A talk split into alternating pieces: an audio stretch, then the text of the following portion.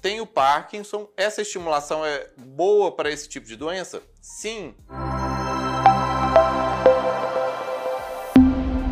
A gente tem vários pacientes com Parkinson que a gente utiliza a estimulação magnética transcraniana. Aqui na clínica a gente até usa um protocolo para formas tremulantes e outra para forma rígida cinética. Especialmente a forma rígida cinética, que é aquela que o paciente fica mais duro, mais travado, a gente usa o mesmo protocolo para de fibromialgia, que envolve o controle motor. A gente faz a grande aposta no estímulo sobre o controle motor. O paciente fibromialgico ele também é mais contraído e gera dor. E o paciente parkinsoniano também.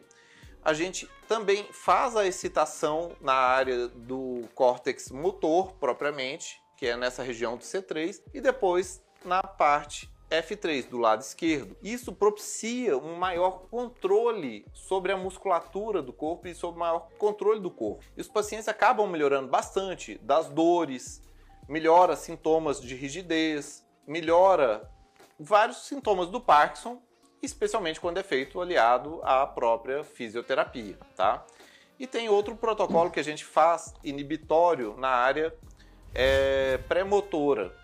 E esse é um que foi feito, o, a pesquisa, a principal pesquisa desse foi a que saiu na Neurology e a gente utiliza ele especialmente para o Parkinson mais tremulante. Ele é indicado sim, não tem uma aprovação FDA ainda para tratamento de Parkinson, mas já existem vários e vários trabalhos dando elementos positivos para o tratamento do, da doença de Parkinson.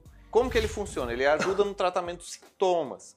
A estimulação magnética transcraniana não para a evolução da doença de Parkinson, ela não reverte a doença de Parkinson, mas ela ajuda no tratamento dos sintomas da doença de Parkinson, o que é muito útil, o que é muito importante. Posso, posso acrescentar? É, é exatamente isso. É, o que, que a gente pode falar em relação à parte da reabilitação? Aonde que isso melhoraria? Nos sintomas específicos. A gente consegue fazer um melhor treino de marcha, a gente melhora um pouco aquela rigidez, então a gente melhora a função em relação à coordenação motora, é, em relação aos movimentos em geral. Tem os casos também de depressão associada a Parkinson, que a gente costuma fazer também e acabam ajudando muito é, em relação a funções. E, e assim como é, os outros casos que a gente falou, a gente também trabalha muito associado e a gente tem resultados bem interessantes em relação a essa parte de função propriamente dita. Em relação à depressão a Parkinson, olha que interessante.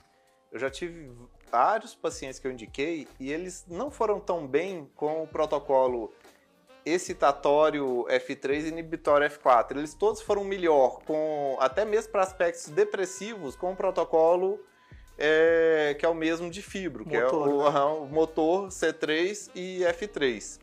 Porque Parkinson é uma doença motora e até mesmo o sair da depressão talvez esteja mais relacionado com isso do que propriamente uma inibição do outro lado, que é outro padrão de depressão.